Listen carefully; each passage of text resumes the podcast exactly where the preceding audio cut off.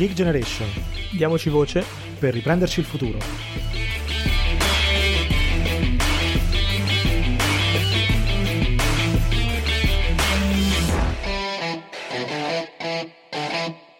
Ben trovati su The Geek Generation, io sono Riccardo, qui con me come al solito c'è Mario. Ciao Mario. Ciao a tutti. Allora, siamo tornati dopo insomma una settimana abbastanza intensa, quantomeno per il quadro diciamo, che si prospetta, visti tutti gli eventi di attualità che ben conosciamo, ma oggi vogliamo eh, parlare eh, di, di, di, qualcos'altro, vogliamo parlare di progetti, idee, proposte e abbiamo invitato a tal proposito due ospiti veramente interessanti che fanno parte insomma eh, di un gruppo che si chiama Yezers, ma adesso non corriamo troppo. Eh, Mario, vuoi presentarci tu? Sì, molto volentieri, in realtà sarò molto breve perché voglio poi lasciare la parola a loro per lasciarli presentare appunto loro stessi. Loro comunque sono Vittorio Dini e Diretta Milana di Yezes, appunto, che ora loro stessi ci spiegheranno cos'è. Um, però appunto voglio lasciare la parola a loro, uh, sono uh, ovviamente appunto i due cofondatori della, uh, di questa bella realtà e quindi ragazzi lascio a voi la parola per presentarvi e grazie di essere qui a The Generation direi che parte magari diretta per Gran Teoria dai. Va bene, va bene, grazie. Grazie mille di, di, averci avuti qui in realtà. Speriamo di essere abbastanza interessanti come da aspettative, diciamo. Allora, io sono appunto Diletta, in realtà io e Vittorio siamo due dei sette fondatori di Yezers Um, sono in realtà nella vita ingegnere informatico, come scherzavamo mhm. prima insieme, sono un po' un operaio specializzato della situazione e oggi sono data scientist, quindi ho un parti- una particolare affezione verso tutto il mondo della tecnologia e in particolare di, te- di-, di come la tecnologia dovrebbe essere eh, più guardata, monitorata, capita e più partecipe delle nostre vite. Uh, ciao a tutti, mi, mi, accodo anch'io ai complimenti e ai ringraziamenti per, per questo invito. Uh, sono Vittorio Dini e nella vita lavoro per un'azienda di oil and gas, nel settore oil and gas e mi occupo di investimenti e sviluppo di progetti di energia rinnovabile uh, negli Stati Uniti. E sono anch'io uno tra i cofondatori di, di Yezers. Bene, ottimo ragazzi, super super interessante. Come al solito, insomma, siete diciamo pienamente nel tipo di, di profili di persone che insomma reputiamo che possano assolutamente essere interessanti da, da ascoltare e da sentire, visto che sia per professioni che per progetti insomma portano un contributo veramente interessante alla società. Abbiamo parlato di Yezers, uh, che cos'è, come è nata, spiegateci un po' come funziona. Va bene, allora, uh, Yezers come nasce? Nasce da, un, da diverse persone che si incontrano, amici eh, che si ritrovano a Milano, nessun milanese chiaramente, eh, perché a Milano i milanesi non, non ci sono. Come è normale, e, diciamo. Esattamente, esattamente. E da, insomma, da, da successive e ripetitive discussioni sulla condizione dei giovani e sulla difficoltà di, di, andare avanti comunque in questa città, tempo dei tirocini, quindi tirocini non pagati o pagati male, eh, appartamenti molto cose e tutto il resto, abbiamo eh, ci siamo detti, ma perché invece di lamentarci non proviamo a costruire qualcosa che in un qualche modo rappresenti gli interessi delle generazioni Y e Z. Difatti Yezers eh, sta per Y e Z e ERS è la desinenza anglosassone che, usiamo, che usano gli inglesi per eh, definire l'appartenenza a un gruppo. E, mh, questa cosa succedeva intorno a fine del 2017 Uh, poi tra, nella prima parte del 2018 abbiamo discusso e ragionato e a metà 2018 siamo, siamo partiti. Quindi Yezers ha circa due anni e poco più di età. E mm, in questi due anni abbiamo messo su una community di oltre 400 persone da tutta Italia e nel mondo che um, ogni giorno si, si incontrano, parlano, discutono e cercano di fare qualcosa di concreto, uh, sia a livello locale regionale, nazionale, uh, per uh, costruire, aiutare a costruire, mettere le basi per un certo tipo di paese che noi speriamo di riuscire a avere nel 2050. Cioè, noi partiamo con l'idea che a noi è stato in un qualche modo, um, siamo stati privati della possibilità di un paese con caratteristiche uh, adatte ai giovani, quindi capace di uh, soddisfare le aspettative dei, dei, ragazzi, capace di includerli in processi di creazione del valore, uh, capace di dargli la possibilità di emanciparsi, perché oggi emanciparsi in Italia è molto, molto costoso, capace di uh, fargli fare i percorsi di studio che preferiscono e poi fargli successivamente trovare lavoro. Um, e com'è che facciamo, quindi per chiudere, com'è che facciamo questo, questa cosa? Noi la facciamo attraverso uh, proposte team di ricerca. Il team di ricerca è un gruppo di, uh, di ragazzi che si ritrova autogestito e costruisce nell'arco dei mesi una proposta. Uh, queste nostre attività nel, tra il 2018 e il 2019 hanno raggiunto diversi risultati siamo riusciti a coinvolgere su queste discussioni eh, figure come ex presidente del Consiglio, eh, membri della task force di Conte quando erano nella task force, eh, ex ministri e ministri attualmente in carica con, abbiamo, con i quali abbiamo eh, delle discussioni, oppure anche dei rappresentanti del comune, quindi eh, assessori del comune di Milano, delle altre città nelle quali ci, ehm, insomma, ci, ci ritroviamo e dove agiamo. Ehm, l'anno scorso siamo stati, questo è il momento un po' delle stellette, uh, siamo stati, abbiamo partecipato a un TED, abbiamo iniziato a scrivere sul Sole 24 Ore, abbiamo uh, vinto delle competizioni uh, sul, sul, futuro, però poi direi basta, insomma. penso di aver dato l'idea comunque che è un team che cerca di, attraverso azioni concrete, di portare un cambiamento, un cambiamento reale per, per i ragazzi. Beh, insomma, la testimonianza vivente che eh, non tutti i giovani sono solo movide, diciamo, c'è anche molto no, di più. Diciamo, anche movida. Anche, anche esattamente, esattamente. L'incontro infatti... prediletto è l'aperitivo, quindi sì, In, immancabile. Anche insomma. per le discussioni politiche di più alto livello. certo. No, ma infatti mi ricollego a ciò che diceva Ike perché, esatto, cioè noi, eh, insomma, la descrizione che tu Vittorio hai fatto del nostro paese eh, purtroppo è impietosa ma è molto giusta e è un po' anche la base da cui anche noi partiamo per tentare invece di dare voce a realtà diverse che cercano di eh, immaginare un futuro diverso, appunto il nostro slogan è riprendiamoci il futuro e secondo me dobb- è fondamentale partire da ciò che già c'è e cercare un po' di eh, iniziare a costruire una rete di realtà eh, insomma, eh, in gamba, valide e, e, promettenti, quindi siamo contenti appunto di poter confrontarci con voi. E d'altronde appunto anche al vostro sito, eh, l'abbiamo già accennato ma eh, ci torniamo, eh, voi dite chiaramente che siete una startup politica e il nome, Yezers, appunto, come tu Vittorio spiegavi, eh, ovviamente indica che siete eh, appartenenti e vi rivolgete alla generazione Y e Z, quindi le più giovani. Eh, anzi, ormai sta già iniziando quella ancora più eh, giovane, diciamo, quindi ormai Davvero? siamo vecchi anche noi. Ormai siamo vecchi anche noi, però insomma... È un eh, problema, sono... è un problema. Esatto. Quindi no, diciamo che comunque appunto ci, torniamo poi perché il discorso startup è molto interessante secondo me e appunto poi ci, torniamo appunto per confrontarla anche alla struttura politica di oggi, però partiamo appunto dal spiegare in cosa voi in particolare eh, vi considerate e vi definite una startup come appunto realtà che siete.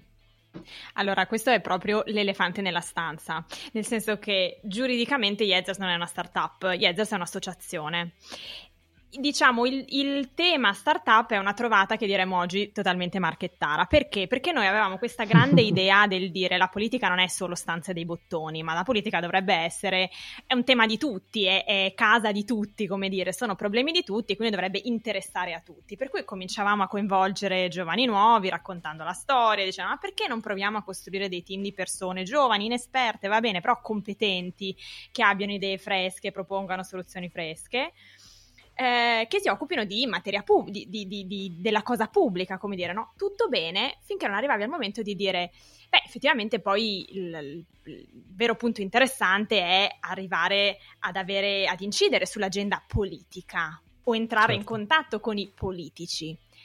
E a quel punto c'era il, il ghiaccio, come dire, ghiaccio totale. Ah, ma quindi voi fate politica?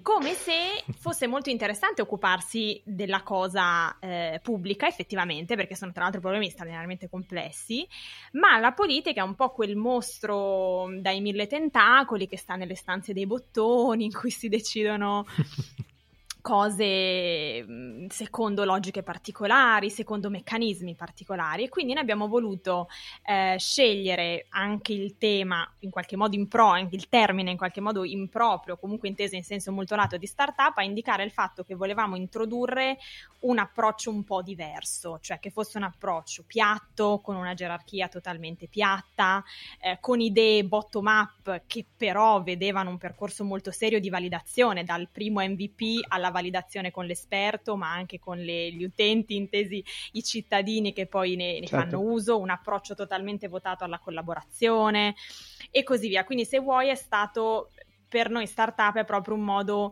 di, di, agire, di lavorare al quale noi ci ispiriamo perché diversi poi di noi hanno avuto piccole esperienze imprenditoriali o piccole esperienze di, in startup magari, quindi hanno avuto certo. a contatto, sono venuti a contatto con questo mondo del veloce, del testare, del provare.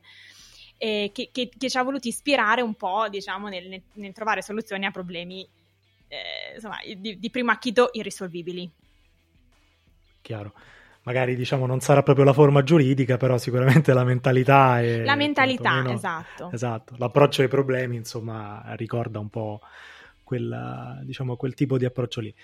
Um, parlando proprio di questo, ci è capitato diverse volte anche eh, diciamo con altri, con altri, ospiti che abbiamo avuto qui al podcast di riflettere un po' su quello che dicevi tu, cioè sul fatto che eh, c'è un po' una, una sorta di refrattarietà un po' alla parola politica, ma anche alle soluzioni no? un po' più tradizionali che si sono trovate spesso di tradurre eh, magari in idee delle proposte e quindi poi di promuoverle attraverso magari appunto partiti o associazioni politiche.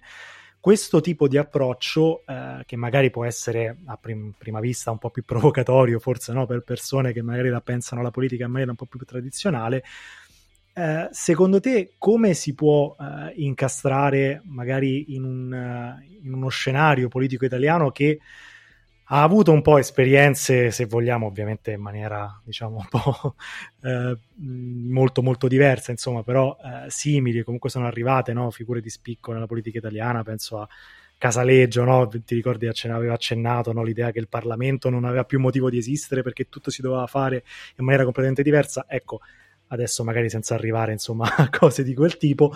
Però insomma da, dal vostro punto di vista come si potrà evolvere la politica in futuro per magari incamerare iniziative di questo tipo e anche per fare in modo che eh, insomma le proposte poi possano tornare ad avere un peso di un certo tipo? Allora, um, è una domanda sicuramente molto complessa, quindi um, Dobbia- secondo me per capire il motivo per cui oggi la, la, politica gode di così tanta, insomma, anzi non gode di alcun favore presso l'opinione pubblica e comunque il parteciparvi e il cercare di essere attivo non è vista come qualcosa di positivo, cioè come un, una spinta a voler partecipare allo sviluppo della società, ma quanto, quanto insomma invece si avvicina di più a un eh, volersene in qualche modo approfittare. Eh, dobbiamo capire secondo me quali sono le cause che ci hanno portato a avere questa percezione, che poi in realtà penso sia condivisa eh, sotto sotto anche da coloro che ci partecipano, questo senso un po' di irrequietudine quando uno si avvicina a personaggi un po' ambigui della politica. Um, secondo me il tema si, si può riassumere molto, molto, insomma, molto semplicemente, eh, insomma, cercando di sintetizzare e semplificare il problema, eh, il, la sfida più grande che la politica non è riuscita a fare, invece a differenza di chi oggi ha un enorme potere, ehm, come, come, per esempio i mercati o il settore privato, che chiaramente sono il contraltare della, della politica, eh, è stata non essere in grado di attrarre persone eh, capaci di ehm, affrontare e comprendere le sfide di questo mondo che negli ultimi eh, vent'anni, eh, negli ultimi trent'anni è cambiato in modo radicale. Quindi um, il non essere stati in grado di um, coinvolgere personalità capaci di uh, guidare transizioni, spiegare alle persone comunque quello che stava succedendo e trovare delle soluzioni è stato il grande, il grande ostacolo che ha fatto sì che la politica abbia iniziato uh, a delegare altre appunto o le aziende, io penso per esempio uh, a tutti i temi legati al digitale che non vuole affrontare o anche temi un po' più spinosi eh, come agli altri poteri dello Stato. Pensate per esempio al discorso del fine vita che, eh, dove, la, dove, la, Corte di Cassazione appunto in Italia è arrivata a eh, punzecchiare il legislatore dicendo guarda sto facendo io il tuo lavoro però per cortesia eh, affronta anche tu questo, questo discorso. Com'è quindi che noi riusciamo a Uh, è sicuramente un processo lungo, ma com'è che noi riusciamo in, un, nel, nel medio-lungo termine a riportare personalità capaci di, anche con idee differenti, però capaci di affrontare queste sfide. Secondo me ci sono due principali aspetti da considerare, uno aspetto di, diciamo, di contesto, due macro categorie, una di contesto e una invece delle caratteristiche che la politica proprio dovrebbe avere. Uh, di contesto um, c'è il discorso dell'educazione e quindi la, la capacità e la, lo stimolo al partecipare, perché è qualcosa che eh, che si insegna spiegando e, sp- e, spingendo i cittadini a partecipare attraverso delle, attraverso delle istituzioni eh, tra i cittadini e le istituzioni vere e proprie. Uh, e ci sono alcuni esperimenti di questo tipo. Per esempio, in Toscana esiste per i giovani il Parlamento regionale degli studenti oppure le consulte. Ci sono tante associazioni che fanno da cinghia di trasmissione tra uh, la popolazione e il legislatore su determinati argomenti questi vanno potenziati e le persone devono essere spinte a, uh, a, insomma, a andare con la partecipazione. Uh, ci sono poi tra l'altro esperienze anche per esempio di bilancio partecipativo, ci sono esperienze, cioè, per esempio addirittura Marco Cappato eh, in, questo, in, questo, periodo sta iniziando a parlare di eh, per esempio assemblee estratte a sorte di cittadini che possano esprimere opinioni per esempio in materia di cambiamento climatico. Sì, assolutamente. Quindi eh, do- è necessario spingere e potenziare queste, queste, istituzioni nel mezzo. Dall'altra parte c'è un discorso sempre di contesto di, di ricchezza, ovvero um, noi stiamo vedendo in questi, in questi, dieci anni, e in particolare con una, con una, forte accelerata negli ultimi, che la democrazia un, non ha ancora uh, non ha sviluppato, non si sa se, se possa sviluppare, eh, anticorpi in situazioni di stress economico e finanziario. Per cui laddove ci sono situazioni mh, complicate dal punto di vista economico, spesso la democrazia tende a fallire. E questo si può, volendo, eh, leggermente applicare anche, anche, all'Italia con movimenti antisistema, con, eh, con tutta una serie di eh, novità politiche che sono uscite negli ultimi anni. Dall'altra parte, quindi, se questo è un po' il contesto sul quale tutti devono lavorare, poi la politica non è, ehm, come posso dire, immune da alcuna critica, cioè è a posto così, in realtà è tutta una questione di ciò che succede intorno.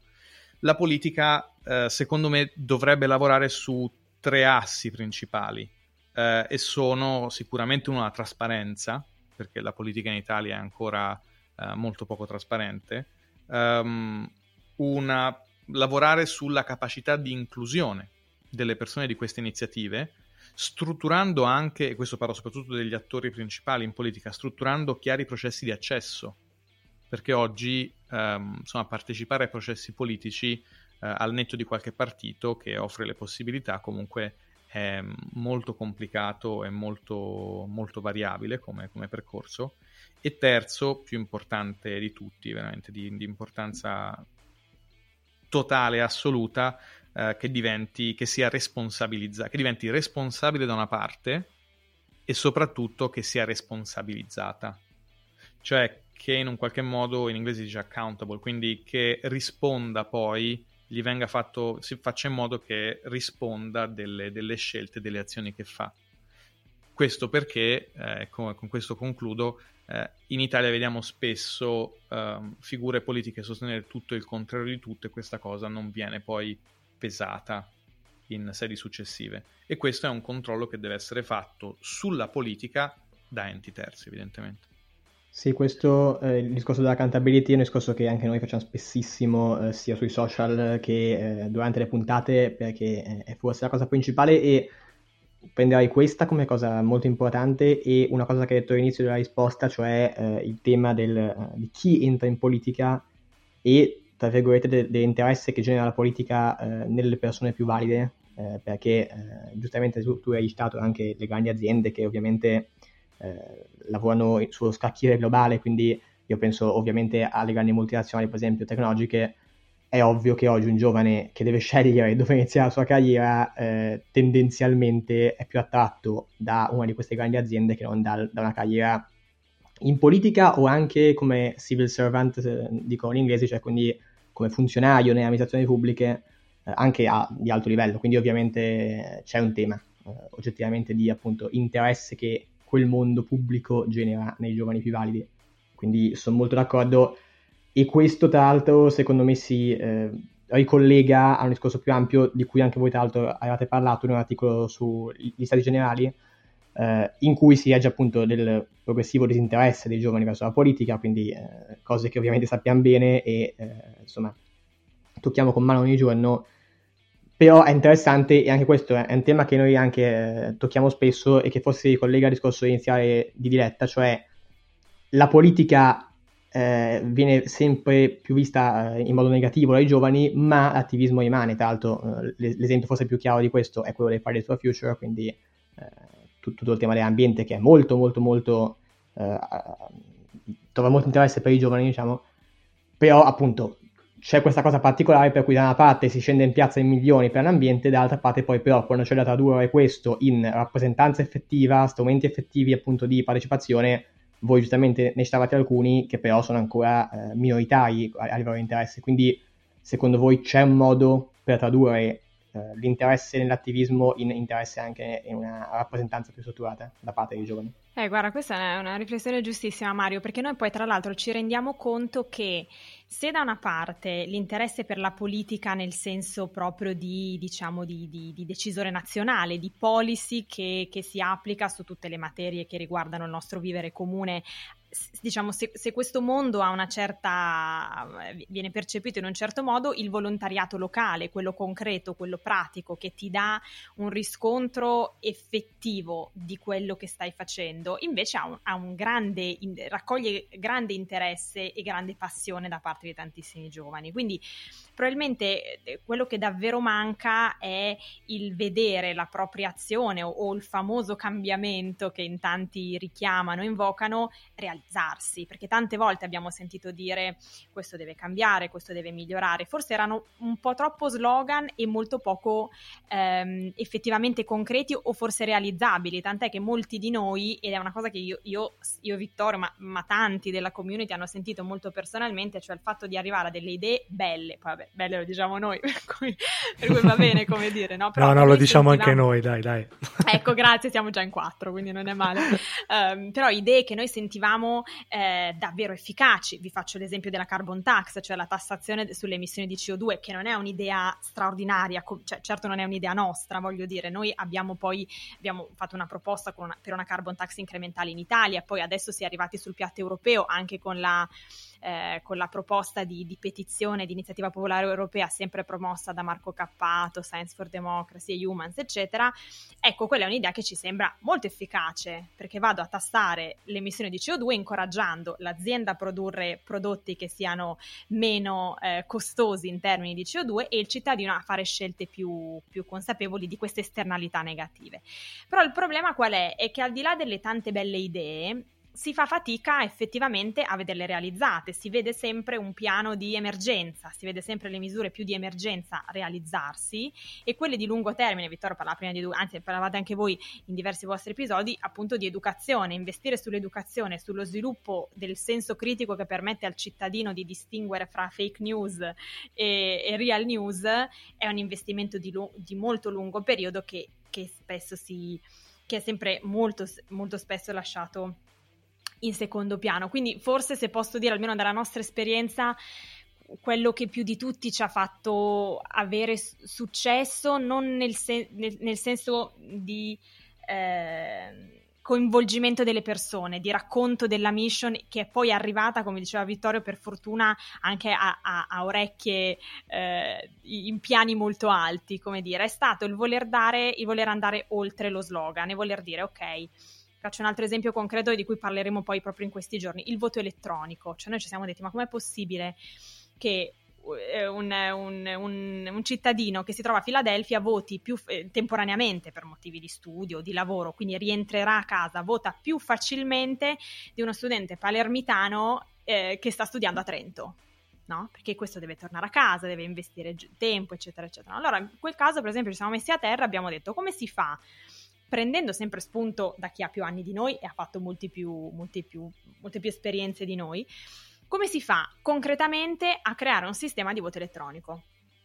Quindi forse è stato eh, per noi è molto la componente concreta, è molto poco lo slogan, è molto poco l'uscita comunicativa eh, sfolgorante, come dire, ed è molto lo studio concreto di una proposta che poi è effettivamente sostenibile sul piano economico, sul piano realizzativo e sul piano sociale. Io non lo so se questa sarà la risposta, però forse una politica molto più orientata alla, diciamo, alla soluzione concreta e al come piuttosto che al cosa potrebbe ricreare un po' più il senso di dire sì dai facciamolo, rimbocchiamoci tutte le, mani, tutte le maniche perché se lo facciamo, se tutti noi ci, ci impegniamo concretamente, siamo come dicevate accountable, effettivamente qualcosa cambia e poi vederlo cambiare, questo è diciamo, il passaggio finale per incoraggiare tutti, ecco.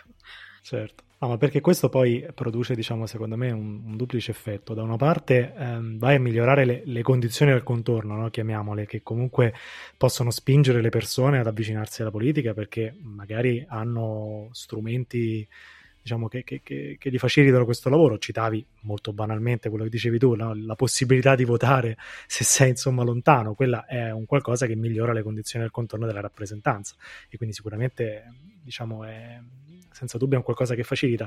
Dall'altra io sono molto d'accordo, cioè cercare in qualche modo di eh, far tornare la politica su una dimensione molto più concreta, meno eh, diciamo che insegue il liderismo no? di, del personaggio politico che oggi va di più e domani magari va di meno, può spingere le persone a fare un investimento, perché poi fare, fare politica è anche un investimento, voglio dire, cioè scegliere un, un rappresentante è un investimento, fare e contribuire a creare delle proposte più concrete sicuramente anche quello è un investimento, quindi le persone devono in qualche modo pensare, capire e vedere che quello che fanno eh, poi ha, ha, un ritorno in termini di impatto sulla società, di, di, di, cambiare il modo in cui insomma vedono il mondo. Su questo sono, sono molto d'accordo. Sì, anche perché altrimenti poi c'è il, il rischio che ehm, le persone si impegnino però poi non vedano eh, nessun riscontro. Allora si rientra esatto. in questo meccanismo di eh, svalutazione dell'azione, dell'azione, politica o svalutazione comunque dell'azione di attivismo civico, perché quello poi certo. quello veramente il fuoco alla base importante. Che poi forse è anche un aspetto di... poi veramente mi, mi taccio, eh Riccardo,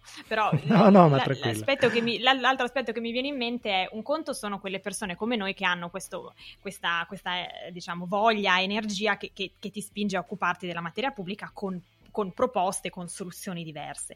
Ma poi c'è anche Chiaro. tutta una parte di, com- come dicevate voi giustamente, di, di accountability e di quelle persone che dicono, senti, io ho la mia vita, ho le mie cose, non mi posso occupare di fare delle proposte di legge, di risolvere il problema del cambiamento climatico e così via, però io credo in un senso di comunità di questo paese e quindi se devo buttare via un rifiuto lo, lo butto all'interno del, del, faccio la raccolta differenziata giusta, non lo butto per strada. Se devo eh, spegnere la luce all'università in cui mi trovo o, devo, o, o alla, nella pubblica amministrazione in cui mi trovo, mh, mm, lo faccio perché non è semplicemente il fatto che io non pago quella bolletta, ma è perché io mi sento in una comunità di persone che hanno i miei stessi valori e quindi nella prossima stanza lo faranno con me. No?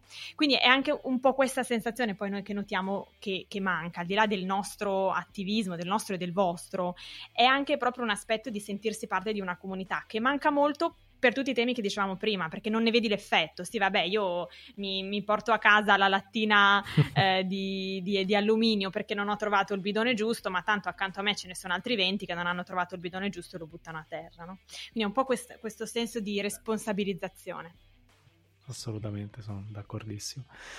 Eh, senti, parlando insomma, ehm, intanto diamo un po' di riferimenti, se volete ascoltare, ma soprattutto leggere eh, le proposte di cui stiamo parlando, c'è yezers.it, insomma il sito di Yezers, alla, vo- alla, voce idee e proposte, insomma sono categorizzate, ci sono tre macro temi, ma insomma ce ne sono alcune anche molto nel dettaglio, quindi io vi invito insomma, ad andarli a leggere anche perché trovate qualche spunto interessante. Eh, insomma, c'è anche molta apertura alla collaborazione e al coinvolgimento. Quindi, se state ascoltando insomma, le, le, parole che stiamo dicendo vi interessano, vi, vi invito insomma, ad andare a, andare a, vedere. È tempo ben investito, eh? Posso, eh, assolutamente. Dire. È tempo ben investito.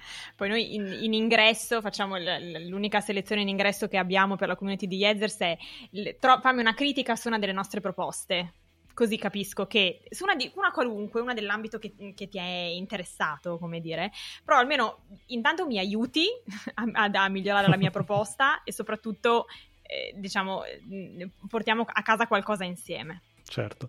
Poi, sai, le critiche aiutano sempre a crescere, quindi Appunto, è assolutamente un esatto. ottimo modo, sono, sono molto d'accordo. Eh, comunque, dicevo, le vostre proposte diciamo, riguardano ovviamente l'Italia perché è il nostro paese, quindi per forza di cose, diciamo, in primo luogo è quello che forse più ci, ci è vicino. Però insomma ce ne sono altre che ovviamente abbiamo parlato no, di, di, lotta al riscaldamento globale che ovviamente in qualche modo si, si rifanno a un mondo un po' più interconnesso, no? un'Italia in qualche modo che eh, dipende e che collabora insomma con stati e altre istituzioni sovranazionali in quello che possiamo chiamare, insomma un po' magari semplificando, però il mondo globalizzato, no? in un certo senso il mondo contemporaneo in cui siamo cresciuti, le nostre generazioni hanno imparato a, ad apprezzare insomma e a capire.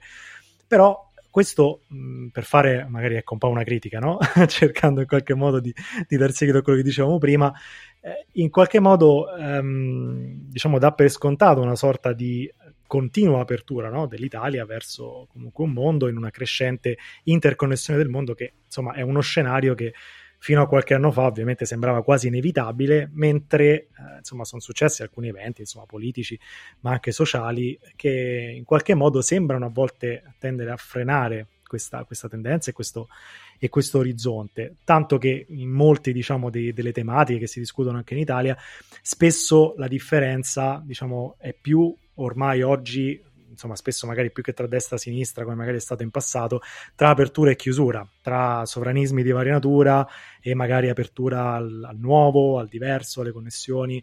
Magari questo anche un po' per deformazione professionale, però insomma eh, io penso che la, la, diciamo, la, contaminazione spesso sia anche un qualcosa di, di positivo, no? che possa portare ad aggiungere magari nuovi punti di vista, nuove idee e anche poi nuove, nuove soluzioni. Voi in qualche modo pensate che questa sia una tendenza che possa continuare, ehm, qualcosa destinato invece a finire? E in caso quale può essere un buon modo, diciamo, per difendere questo tipo di approccio, insomma, anche, anche in futuro e renderlo anche un po' più attrattivo a chi oggi lo considera diciamo, a volte anche deleterio no? nel, nella, nel, racconto comunque. Intanto, belli- ottima domanda, veramente ehm, bellissima domanda Riccardo, è super, super interessante. Dunque... Riccardo può entrare in Yezers, quindi... Ti aspettiamo, guarda, abbiamo il posto per eh, un profilo come il tuo, è perfetto, quindi... Va bene, perfetto. Allora, per, um, per, discutere intanto se il modello può ancora funzionare, ancora prima di parlare di come aumentare il suo consenso, um, è utile di nuovo fare, secondo me, un passo indietro e capire com'è che siamo arrivati alla situazione dove siamo. La globalizzazione è un processo politico di uh, unificazione dei mercati, in, uh, stringendo al massimo, eh, che quindi ha dei, dei, risvolti politici sugli assetti e tutto il resto. Eh, in realtà la globalizzazione, il, il, rifiuto della globalizzazione non è um, omogeneo in tutti i paesi coinvolti. Cioè ci sono dei paesi che a un certo punto hanno detto, beh no, aspetta un attimo, e altri che invece sono favorevoli. E qua è facile vedere la differenza eh, di, insomma, come si divide il mondo, perché c'è il blocco orientale, quindi Cina, India, paesi in via di sviluppo che non hanno avuto eh, grossi ripensamenti sul modello della globalizzazione, mentre il blocco occidentale uh, insomma, ha fatto in alcuni casi una, una, una, vera e propria inversione ad U in tempi, in tempi cortissimi, uh, a dispetto del, degli anni e dei, dei, decenni che sono serviti per uh, ottenere i risultati di un mondo più, più globale, più, più, globalizzato. Quindi, um, secondo me è utile chiedersi a questo punto com- come mai i paesi occidentali um, io direi oramai la, la stragrande maggioranza, chi più, chi meno, perché noi eh, se pensiamo all'Europa, in Europa oramai ci sono forze eh, che noi definiamo appunto sovraniste, quindi che puntano a un ripensamento del, del modello economico in tutti i paesi principali. Uh, idem con gli Stati Uniti, insomma, l'amministrazione Trump, che fino a quattro anni fa era letteralmente impensabile, ma non solo, anche altri paesi che escono fuori da questo schema, pensiamo al Brasile, quindi, um, secondo me, cos'è successo? È successo che eh, indubbiamente la globalizzazione ha portato benefici a tutti i paesi, ha aumentato il, il PIL mondiale, quindi c'è stato un aumento di ricchezza, però da alcune parti eh, il modo in cui queste, questi vantaggi della globalizzazione si sono distribuiti ehm, insomma, sono risultati poi ineguali e hanno provocato delle frizioni interne. Senza voler, è la, insomma, la dicotomia tra eh, città e provincia che abbiamo visto noi in Europa col discorso Brexit, negli Stati Uniti con l'elezione di Trump e, e tutto il resto. Quindi, però, senza entrare poi nelle dinamiche nazionali, dove poi ogni, ogni caso fa, fa storia a sé. Uh, I trend comuni tra questi paesi, secondo me, uh, sono stati un, un travaso lento ma costante uh, di, di, tre fattori quindi, a favore dei paesi orientali, uh, diciamo nel blocco orientale. Uh, quindi um, risorse in termini proprio di capitali che si è portato dietro le altre due, ovvero lavoro e tecnologia. Quindi è successo che um, quando questo travaso ha iniziato a essere, a, diciamo, a seccare poi aree di, di ricchezza, distretti industriali, togliere lavoro alle persone, eh, chi è rimasto, mentre, mentre d'altra parte ehm, arricchiva molto le città, eh, le città grandi o le città eh, multiculturali e internazionali, come per esempio Milano in Italia o Parigi in Francia, Londra in Inghilterra, Berlino. Um, in provincia hanno iniziato a dare la colpa al, al processo di globalizzazione e quindi hanno visto che il, il, il nemico o comunque la causa del, del loro lavoro perso era eh, questo processo di, di, apertura dei mercati. E, ehm, possiamo dire, per alcuni versi eh, la risposta in effetti è giusta, per altri in realtà c'era anche una responsabilità nazionale che però i governi eh, si sono ben visti dall'assumersi, ci hanno detto, eh beh sì, però eh, a quel punto sono processi più grandi di noi, noi cosa possiamo farci? Quindi um, il processo non, non necessariamente è irreversibile, però a meno che non si mettano in, in, subito in pratica in tutti i paesi del blocco occidentale, anche perché la globalizzazione, cioè si fa o tutti o non si fa, al netto di, vabbè, se c'è qualcuno che sta fuori è un, è un conto, però a questo punto si parla letteralmente di un blocco che tende comunque a fare marcia indietro e l'altro blocco che invece vorrebbe continuare. Uh, e sono sostanzialmente misure a supporto Uh, secondo, secondo, noi, di questi, tre, di questi, tre, aspetti che hanno sofferto molto e non sono però manovre facili perché richiedono tempo, eh, richiedono, richiedono, impegno e responsabilità da parte dei paesi e soprattutto ehm, non, cioè, con l'avanzata della tecnologia e con la, poi qua Diletta eh, anche te Riccardo da, da, ingegneri informatici potete spiegarlo meglio voi di, di noi, con una riduzione eh, che si prospetta del, di un certo tipo di lavoro quindi lavoro meno specializzato, lavoro manuale, che appunto fiorisce nelle, eh, nelle province, quindi ha minor valore aggiunto, eh, insomma, le sfide sono, sono veramente molto grandi. Questo non vuol dire che non si possano vincere, però. Ma, ripeto, ci vuole, ci vuole senso di responsabilità e programmi molto a lungo termine. Sì, questo eh, credo che sia la chiave, cioè alla fine eh, prima abbiamo anche parlato di appunto tutto il lato formazione, scuola, eh, che mi viene a dire forse appunto in questo ha un po' uh, un, ruolo centrale perché poi alla fine eh, giustamente cioè, il mondo del lavoro cambia, quindi cambiano le competenze necessarie e questo è anche il motivo per cui noi puntiamo molto sul, sul, sul, sul tornare a investire sulla scuola anche in Italia in modo un po' diverso, però sì, come dicevi tu giustamente, serve tempo perché poi anche solo cambiare oggi eh, i curriculum scolastici, il modo in cui si studia vuol dire vedere gli effetti nei prossimi almeno dieci anni, quindi è ovvio che ci vuole tempo, questo è, è indubbio. Sì, già sarebbe un grande risultato, eh? cioè, oggi la nostra discussione politica è sui banchi a rotelle e compagnia, quindi diciamo che già iniziare a entrare in un'ottica di discussione secondo me sarebbe un salto quantico, poi un passo alla volta. Concordo. Sì, anche iniziare a pensare eh, insomma, all'Italia come un, una, un, paese in cui insomma, investire anche in settori ad alta innovazione, che ad oggi insomma, eh, invece purtroppo sembriamo ancora un paese focalizzato diciamo, nella produzione industriale, con tutto ovviamente il rispetto con, per quel tipo di settore, però molte economie hanno già fatto il passaggio, no? Penso anche agli Stati Uniti, è un settore comunque uh, in, ad alta, più alta innovazione, in Italia purtroppo ancora fatichiamo, anche perché c'è una politica secondo me che molto poco, eh, diciamo, comprensiva in questo tipo di discorsi, quindi ci vuole insomma un po' più di ambizione e magari pensare veramente non solo che le associazioni pensino, insomma come la vostra e come magari altre che abbiamo anche intervistato qui ai nostri microfoni, all'Italia del 2000, eh, ormai non, non più 2050 perché comincia ad essere anche abbastanza vicino, diciamo 2000, 2100, insomma è anche forse ora che ci comincia a pensare la politica. Diciamo. Esattamente, e direi che insomma su questo possiamo chiudere su questa nota di speranza magari per una volta, ma anche di insomma, eh, insomma speranza forse verso il futuro e meno verso il presente. Tra l'altro proprio sulle scuole anche noi abbiamo fatto un episodio in, in cui eh, cioè, si parlava poi di questo, si parlava poi del fatto che alla fine purtroppo c'è un tema che va oltre la politica ma anche di dibattito pubblico, cioè un dibattito pubblico che si eh, focalizza sempre su temi che sono falsi problemi o comunque eh, sono approfonditi in modo insomma, eh, semplicistico. Quindi sì, eh, ci vuole un, un cambiamento probabilmente culturale anche, non solo eh, sulle normative, non solo sulle leggi. Comunque, insomma, direi che per oggi possiamo dire di aver detto abbastanza, anche perché abbiamo toccato se molti posso, temi. Guarda, se posso chiudere certo. soltanto appunto rincarando la nota positiva, poi c'era forse anche Lietta che dire qualche ottimo, cosa.